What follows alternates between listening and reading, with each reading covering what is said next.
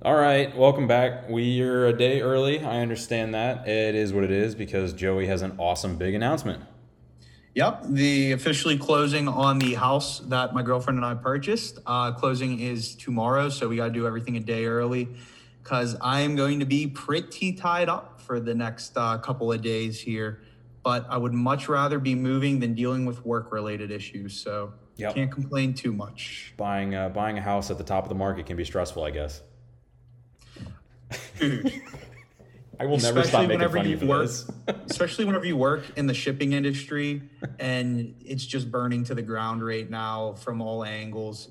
So, I mean, you're trying to buy a house at the hottest time while your day job is in the shipping industry during the hottest it's ever been in the history of shipping hmm during the most intense time of the year where everyone's gearing up for peak season and the holiday shippers and it's just like someone put an end to it all right now for me I don't know if we're willing to call it. I don't know if like the economists and the macro people, because they're basically just astrologers for nerds. But uh, and I don't. I, I hate macroeconomics. I think it's an absolute fool's science. Microeconomics is where it's at. But uh, like I think all the macro people, I think it's time to call. We're in a labor. We're in an absolute labor crisis. It's horrible. I had to get my car towed the other day. I had flat tire and all this stuff. And I had to wait two hours for someone to get there. Usually AAA is really good. You know, they're like an hour at most, 15 minutes, no problem. And then they took me to the wrong place, got out, and I was like, all right, I have to order another one. Order another one. They said, yeah, we won't be here till midnight. I was like, oh, okay, all right, never mind. I'm just going to figure this out in the morning and go from there. So we are, I, I think we're in a labor crisis and it's just a mess. And I can't wait for people to get back to work. I'm so sick of everything being a pain. it's such a Oh. We definitely are. We, I mean, we can't get enough package handlers to move the type of volume. And even if we did have the right amount of package handlers, we still have too much volume. And I mean, on the other side of things is I honestly sat there today and I was thinking, man, if I wasn't spending all this money on a house, I would lose my mind on these customers who are treating me like garbage and just get fired. Yep. It's not worth it. Yep. It's not worth it. Well, I'm sure I don't. I, you probably actually haven't heard. This is fun. A bunch of restaurants have now been really pushing back against the whole uh, "the customer's always right" thing. I mean, I worked in the restaurant industry for a year, and I didn't really have too many issues with it because I personally believe people are pretty easy to deal with, and if you just you know work with them, give them what they want, they go pretty well. But I know a lot of people really struggle with this kind of thing, and so restaurants will have all these signs and all these policies now that say, "Look, don't be an asshole to our people. We don't have hardly anyone working and we can't find anyone to work. So if you're mean to them, we're going to ask you to leave, not the server, because we don't have anyone else to fill their spot. I, I think that's that's kind of good. We need to. We, I mean, we got to respect each other at some point. You know, you can't just walk in there and demand because you have the dollars that you're handing over. And I'm glad that we're kind of reaching that point. Oh yeah, I love that. I mean, people are only becoming more valuable because of supply and demand. When there's not enough people that want to work, all of a sudden the value of labor and the value of my labor, your labor, everyone's labor goes way up. Yep, we don't have the robots yet. They're almost there, but we're not there for a lot of industries, and we do still have to rely on manual labor for a lot of stuff. So I think it's important that we kind of work with each other. Yeah, if everyone just treated each other fairly and understood that, you know, acts of God happen like severe weather storms and hurricanes that may delay some processes in the supply chain, then, Yep. you know, we could all be happy. You're right. Do you know what day today is? Today is the, for putting this out tomorrow, the 30th. Right, but when we're actually recording this is the 29th, which is National Coffee Day. So I'm having one for you because I know you're a big coffee guy. Coffee makes the world go round. Unfortunately, I didn't get to do my French press this morning, so that's probably why my day started on a downward trend and continued in that direction. Yep. But um, I, I hit the little Keurig John up for uh, for a quick cup, and uh, that was about the extent of my caffeine intake today, which is very depressing considering how much I love coffee, and it is the National Coffee Day. I've taken a couple different stances on coffee over the years, and I think you'll appreciate this. I used to be, well, originally I started drinking coffee in like high school, like forever and ever ago, and I loved it. That was the way I started my day. It was awesome. And then I kind of realized I was like, oh wait, this stuff has a major impact on how my day goes. I'm totally against this. So one big flop to the next. And then, you know, as I've grown up, I've started to realize I was like, coffee, alcohol, all those different things, they're tools. And you have to use them like tools. You can't use them like a daily routine unless it really, really works for you because we're all different. So, I mean, after realizing that, I think it's an awesome tool. I think some people do abuse it, but I don't know. I- go back and forth. I'm, I think I'm at a really happy place with, a, I'm in a really good relationship with coffee right now. Hey, it's always a good place to be uh, with a uh, great commodity. Yep. Uh, need coffee to get through the day.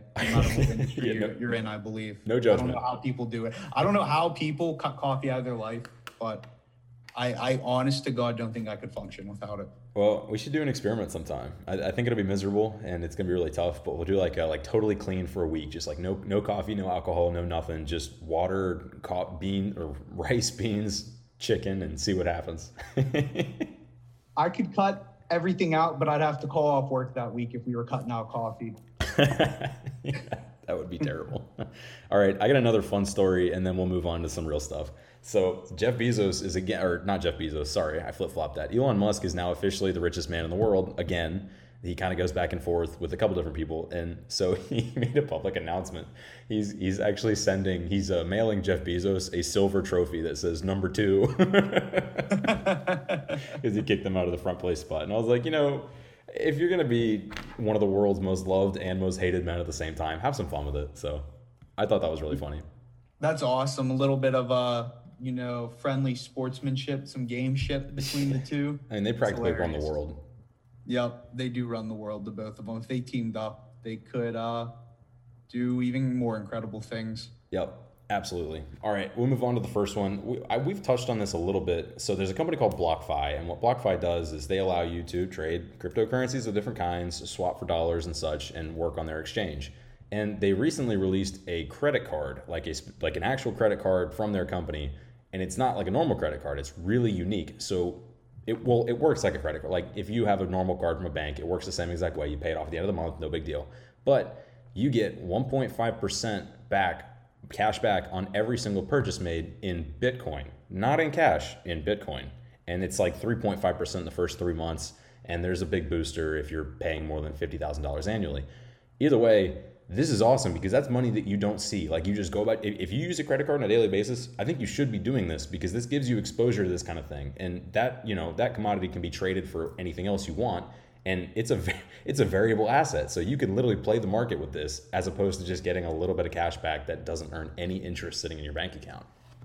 Yeah, I was gonna say it's genius because whenever you just get regular cash back in uh in the American dollar or whatever currency you may use, um, it, it technically and typically depreciates over time due to inflation, theoretically. Right. So here, this is really appreciating over time, over the long haul, assuming that you know the crypto world doesn't crash because China just banned it. Well, yeah, making a couple assumptions there. I know Kevin O'Leary is really bullish on it, and we both like him a lot. So he he put out a video recently where he was like, "Look, we're in the very, very, very beginning of this. It hasn't even begun." So I'm I'm also pretty happy about it. Yeah, it's um, it's definitely something that I think both of us are going to take a deep look into because it, it's also I feel like the most user friendly way if you want to get involved in the crypto world right now, but don't want to throw thousands of dollars at it because you feel like you need a big chunk of something. Exactly. And so I was thinking about this recently because you have to buy pretty much any like uh, digital assets. Ethereum is the way to go. Ethereum is the name of the currency that allows you to purchase most of these digital assets. And just for simplicity reasons, it's you know, it moves around a lot. So you have to go like, hey, how many dollars do I want for this? And that could change within the next hour, minute, second, whatever. So here's what I'm thinking is I don't really want to go drop 400 bucks just to buy a little bit of Ethereum to maybe put down an asset. What I want to do is go about my daily life, forget about it, accumulate a little bit of Bitcoin, which I will then transfer to, I will trade someone else in the world for their Ethereum because I literally was never going to even touch that Bitcoin in the first place. Trade those two assets, boom. I've got what I want and I haven't even done anything. It has cost me no money besides my normal monthly purchases. Exactly. It's it's the best way to get in for minimal skin in the game. You really don't have any skin in the game if you're just using the credit card how you normally use credit. So Right. I agree. I agree. And you just get a little bit of interest and move on. All right. Well, you ready for the next one? yeah. Okay, so I saw an interesting statistic this week as I was kind of digging in, and apparently e commerce is only a little more than 13% of all retail sales these days. And I, I was kind of blown away. I, I thought it would be closer to like, I don't know, 40 at this point. I, I, I was pretty convinced that everyone was ordering stuff online. It was kind of a wake up. I was like, oh my God, wait, we're not actually as far into the future as we thought we were. So I did a little bit more digging, and I was like, well, Walmart is my personal when I when I like anyway, I need to measure how things in the retail industry are doing, the shopping mart industry, I go to Walmart. It just makes sense. Everyone uses Walmart. So I looked at Walmart and I was like, all right, their online sales for this year are 41 billion. I was like, oh my God, that sounds awesome. That's so much. Last year they were 24 billion, so close to doubling at this point. But then I looked at their total sales, 555 billion. so that's yeah, that's right about I think about 13%, something like that, close to 15. So I I don't know. It's accurate. I guess most people aren't doing any of their shopping online yet. But at the same time, on the other side of that, you don't really I don't think a lot of people do grocery shopping online. We still kind of do that in person. Yeah, that's definitely a great mirror and reflection of the uh, of where we are right now without looking at Walmart sales sales compared com- I cannot speak Walmart sales compared to the overall country's online sales or retail industry's online sales. Um, I also think the reason you know that that might be a little bit jarring is a lot of times we don't consider those who might not have uh, a nice laptop or a nice smartphone that they can just pop right on and, and, order it and have it show up to their doorstep. It's definitely a luxury that uh, that we've been afforded in life, and, and a lot of people have been afforded. But uh, I think there are large populations out there who still have to walk to the Walmart or the local Kroger's or the local Publix and uh, and do their shopping there. Um, so it's it's just it goes hand in hand with the more people you know that that move into the middle class upper middle class and get access to these type of things and, and wi-fi don't forget you definitely need wi-fi and that's not cheap um, then the more people that'll be shopping online but I, you know, I think that's true too. And you made me think of this is like location's a big factor too. If you're up and down the East Coast or the West Coast and you've got like big city centers or I don't know, Texas, Louisiana, places like that, it's going to be super easy. You're going to have access to a lot of labor to do this. But if you go out to like really sparse rural areas, I don't know, like the Midwest, places like that, you're not going to have access to these services. They just don't exist there yet. So I think those numbers might be skewing that a little bit. And it'd be interesting to do like a little deeper dive, just say like large city centers, what percentage of retail is online there. Now I think that's pretty hard to measure, but that would I think it would be a lot larger.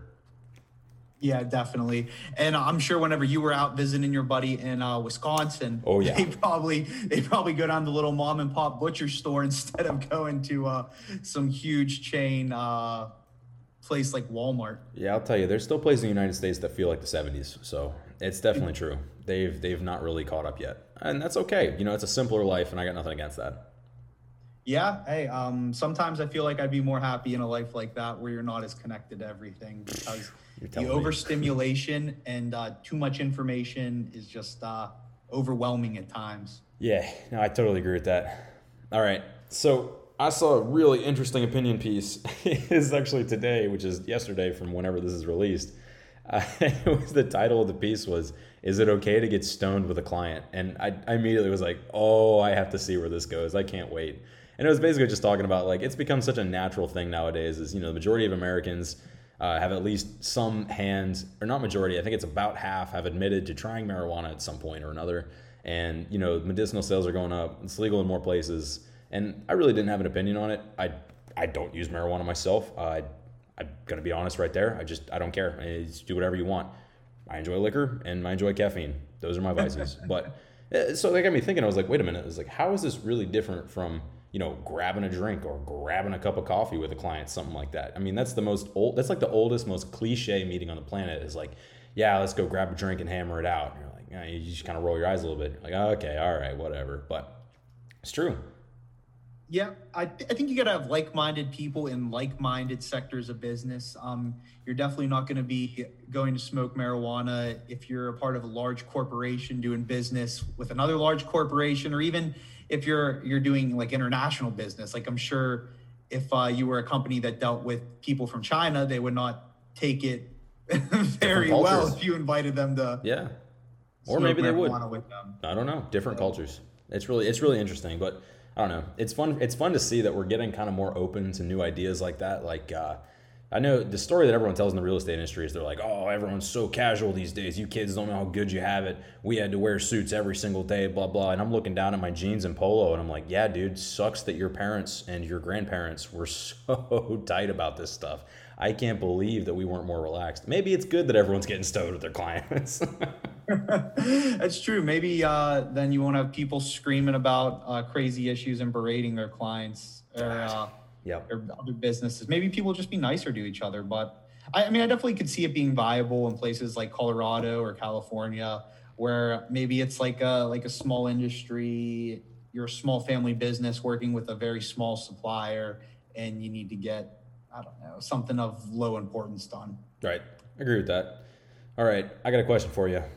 Yeah. Do you like Tom Brady? Hated him when he was in New England, but uh, now that he's in Tampa Bay, I'm neutral on him. But I will admit he is the best to ever play the game. Yep. I, even if you're not a good, even if you're not like a big football fan, you probably know who Tom Brady is, and he's on the Tampa Bay Buccaneers right now. And I really like. I like any Florida team, so I'm, I'm all for it because I'm from Florida, obviously. But there, there was an awesome, long, extensive interview with him recently in the Wall Street Journal, and it was talking all about how he's so he's like already transitioning away from his football life into opening all these businesses and how he's gonna you know stay afloat. And I was like, this dude's a really smart guy, and it was kind of funny because I think we've I think we're seeing this way more and more with like athletes and people in the world that have had very successful careers that weren't necessarily in the business world. Uh, they just they have a very recognizable face and now they're trying to they're basically trying to get their toe into the business world so they can continue their legacy and not just phase out whenever they're done with their current career. And I, I love that kind of stuff. Yeah. Um, Tom Brady is a genius when it comes to everything in the business world. His TB12 brand and his exercises and his, his whole uh, health science. Um, I don't even know if it's a company or, or what it is technically, but he has a website and he has a the I forget his name, but there's a certain trainer or an expert that he has attached to the brand as well. He's like his own personal doctor. Um, he's made so much money off of that um, advertising um, different deals that he's done through with different brands. He's got a clothing that, line now too. Yeah. Yeah the clothing line too.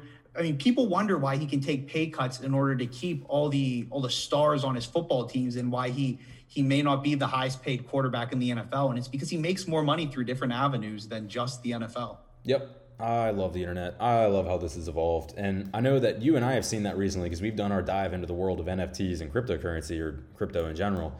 Uh, and so we, have seen a lot of people. I mean, I think uh, pop pop culture definitely has a big influence on it. I know like rappers, singers, artists, stuff like that. Athletes, especially, even as we just touched on, they're really getting into all this decentralized finance stuff. They love it because it kind of, it kind of gives them the freedom to do whatever they want and to build their own identity, I guess, and then sell that identity to the people who've already purchased it mentally.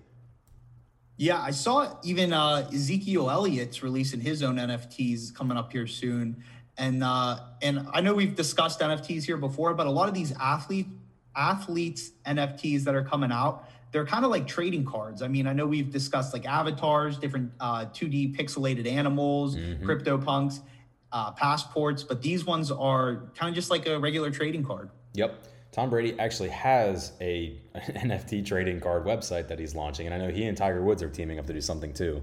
That's really cool. I think this comes really hot off the heels of like um, like the NCAA ruling that uh, the like the, the college players can now have their own image and likeness and they can own that and they can profit off of it. So this is like the next evolution of that, I think. And especially in a world that isn't totally controlled by a central entity, which is God, my favorite part of DeFi.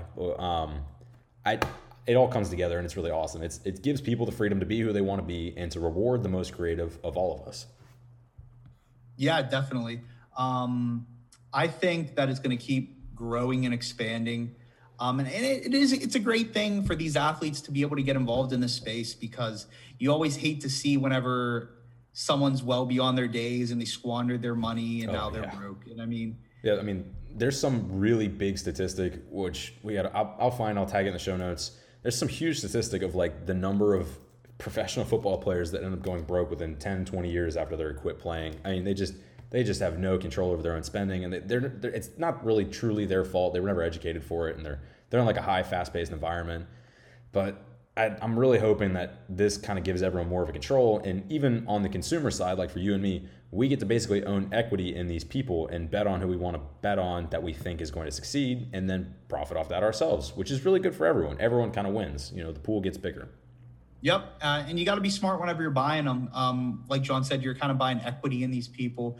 Uh, if someone comes out of the draft right away and releases 500 NFTs and they're all selling for a super high price because they're so limited, uh, and then you buy you you buy I don't know 500 dollars worth of them, and then they end up flopping and they're out of the NFL in two years, it's not going to be worth anything. It's it's kind of like investing in that person, just like everything else. So, yep. you know, you're gonna have to do your research, kind of like you're researching stocks. Uh, you're gonna have to kind of be like a scout and, and, and watch them in college and look at all the uh, the mechanics and are they going to be a good quarterback? Is it a good scheme? What team are they going to? It'll be interesting. I agree. I totally agree with that. And on the note of trading cards, Fanatics is one of like the largest sports apparel businesses I think in the United States of the world, I, I, couldn't tell you the world, but it is definitely in the United States. They're enormous now. I mean, they sell everything from jerseys to, uh, I guess they'll really, really mostly sell jerseys and gear and stuff like that. But they're starting like a trading card business or something. And all I could think of was like,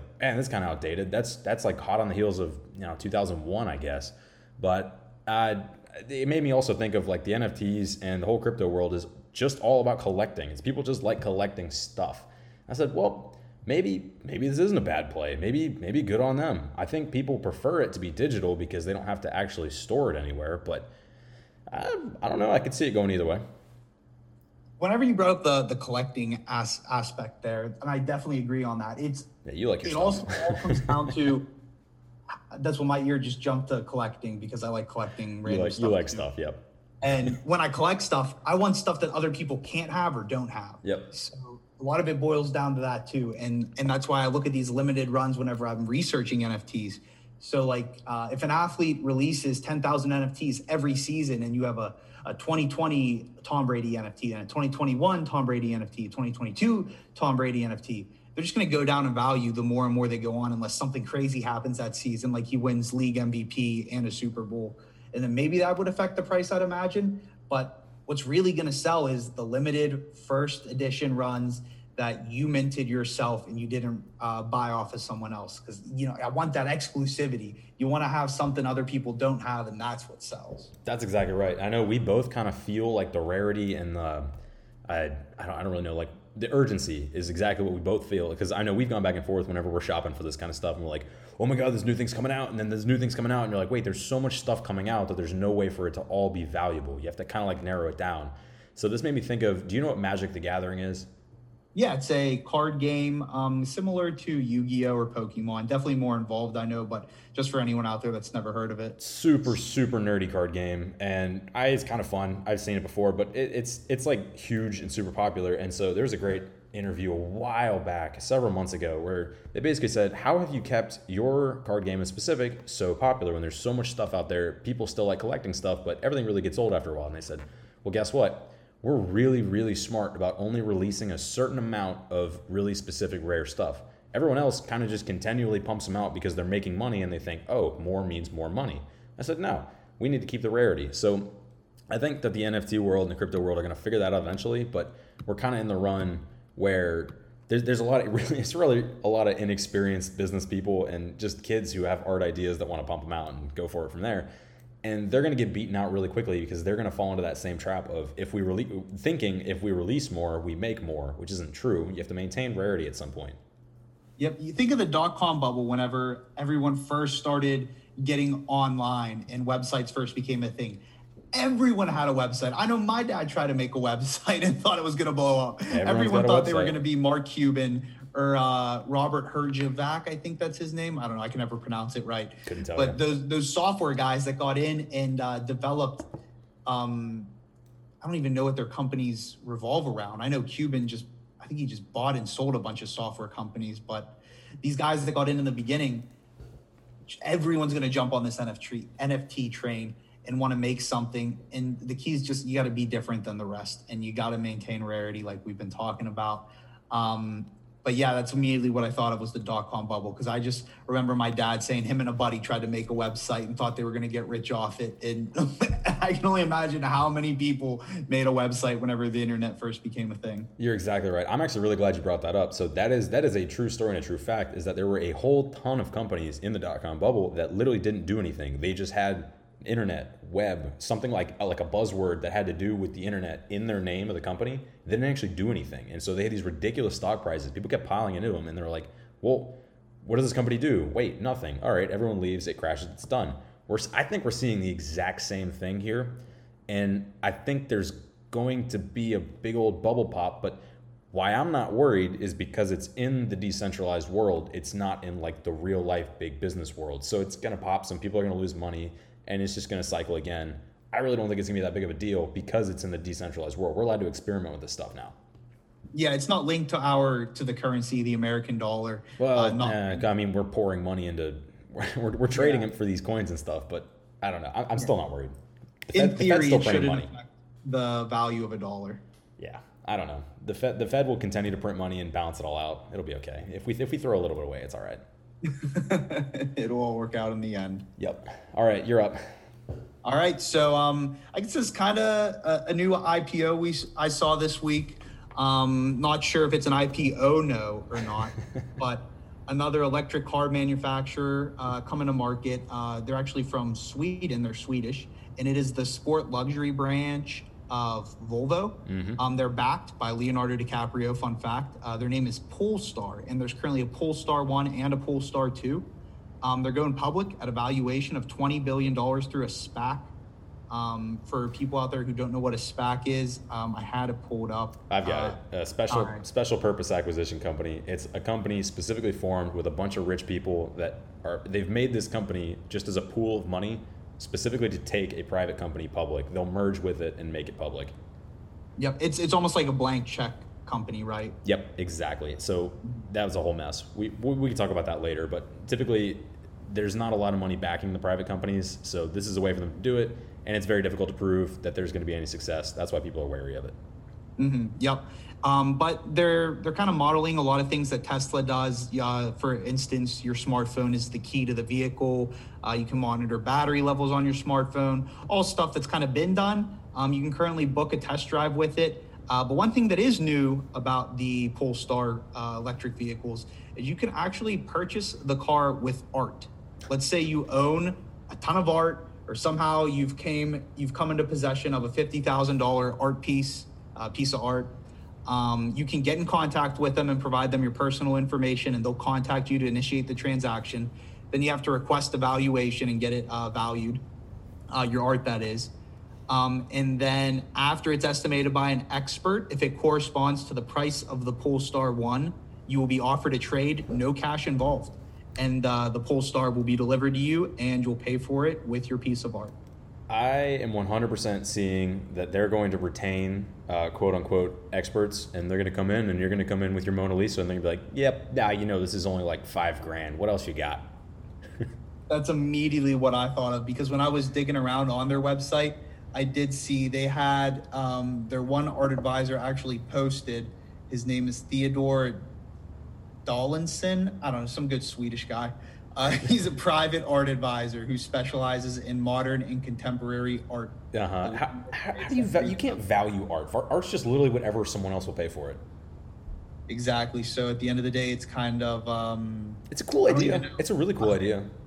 it's a great idea. I don't know how they're going to reach valuation on it. Uh, it would be even cooler though if um, NFTs were something that you could trade with. I'm sure it isn't right now, but Well, could be uh, use for them in the future. that's a big debate in the finance world is that obviously you know we say this a lot it's my favorite saying of all time a thing is only worth what someone else will pay for it and people are willing to pay for these digital assets at what point are banks well actually it's happening now slowly but surely like banks and investing institutions are now going to have to start buying these things up because they're valuable to the open market because other people will pay for it at what point do you throw those on your balance sheet and say oh our company's worth this much and you know 5% of it is um, JPEGs of cartoon monkeys. Like those those JPEGs are worth something.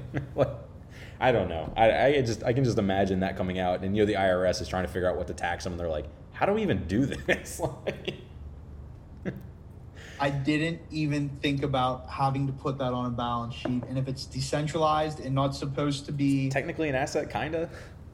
yeah, because the the IRS can't tax them then, right? I don't know. I literally don't know, and I can't wait until we figure it out. And it, it's gonna be great. It's just gonna be great.